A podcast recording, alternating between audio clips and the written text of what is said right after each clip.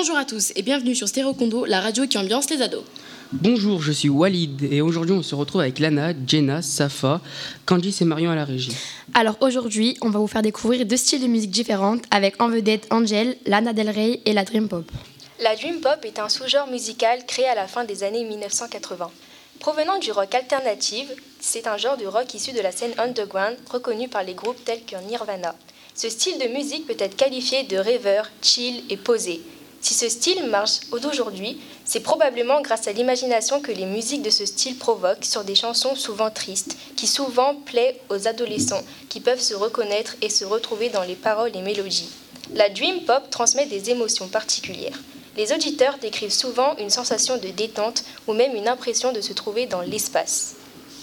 De nombreuses musiques issues de la Dream Pop ont été utilisées dans, les, dans des films ou séries. Pour exemple, Lana Del Rey dans The Great Gatsby, M83 dans Nos étoiles contraires, Divergente, Gossip Girls, Vampire Diaries, etc. Lana Del Rey est l'icône de la Dream Pop. Elle est à l'heure d'aujourd'hui une des artistes les plus populaires. Voici un extrait d'un de, de ses hits, Love.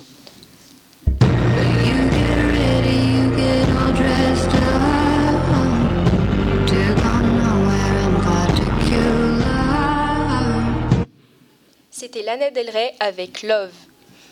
On va maintenant passer à la découverte d'une des révélations de l'année. Angel, de son vrai nom, Angel Van Lecken.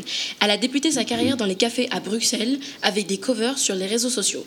Elle s'est fait connaître grâce à son feat avec son frère Romeo Elvis, J'ai vu ou encore Tout oublié, mais aussi grâce au vent de fraîcheur qu'elle apporte à la musique française. Voici un de ses extraits de ses feats.